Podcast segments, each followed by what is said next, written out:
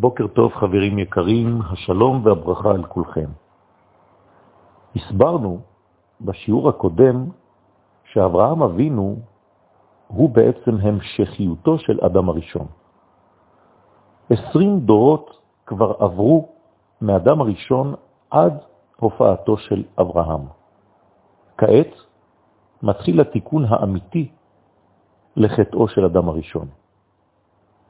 במידה מסוימת אפשר בהחלט לומר שיחד עם הופעתו של אברהם אבינו נפתח שלב חדש בבריאה. שלב שחשיבותו שווה לבריאת העולם.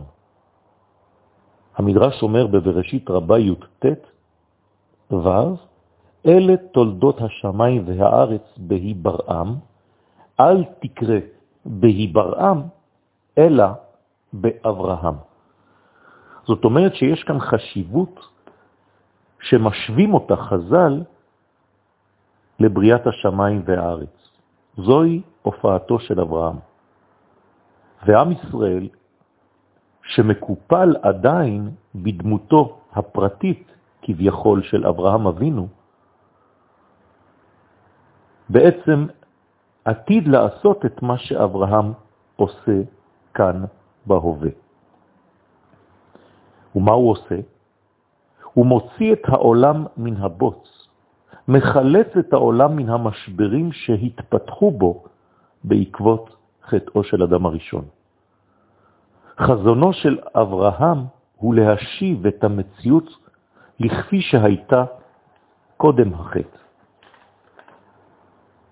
הרב קוק, זכר צדיק וקדוש לברכה, באגרות הראייה א' קס"ג, מסביר כי חלומו של אברהם אבינו, הוא בעצם חלומו של עם ישראל, הוא להחזיר את העולם לגן עדן, להפוך את העולם הזה לגן עדן.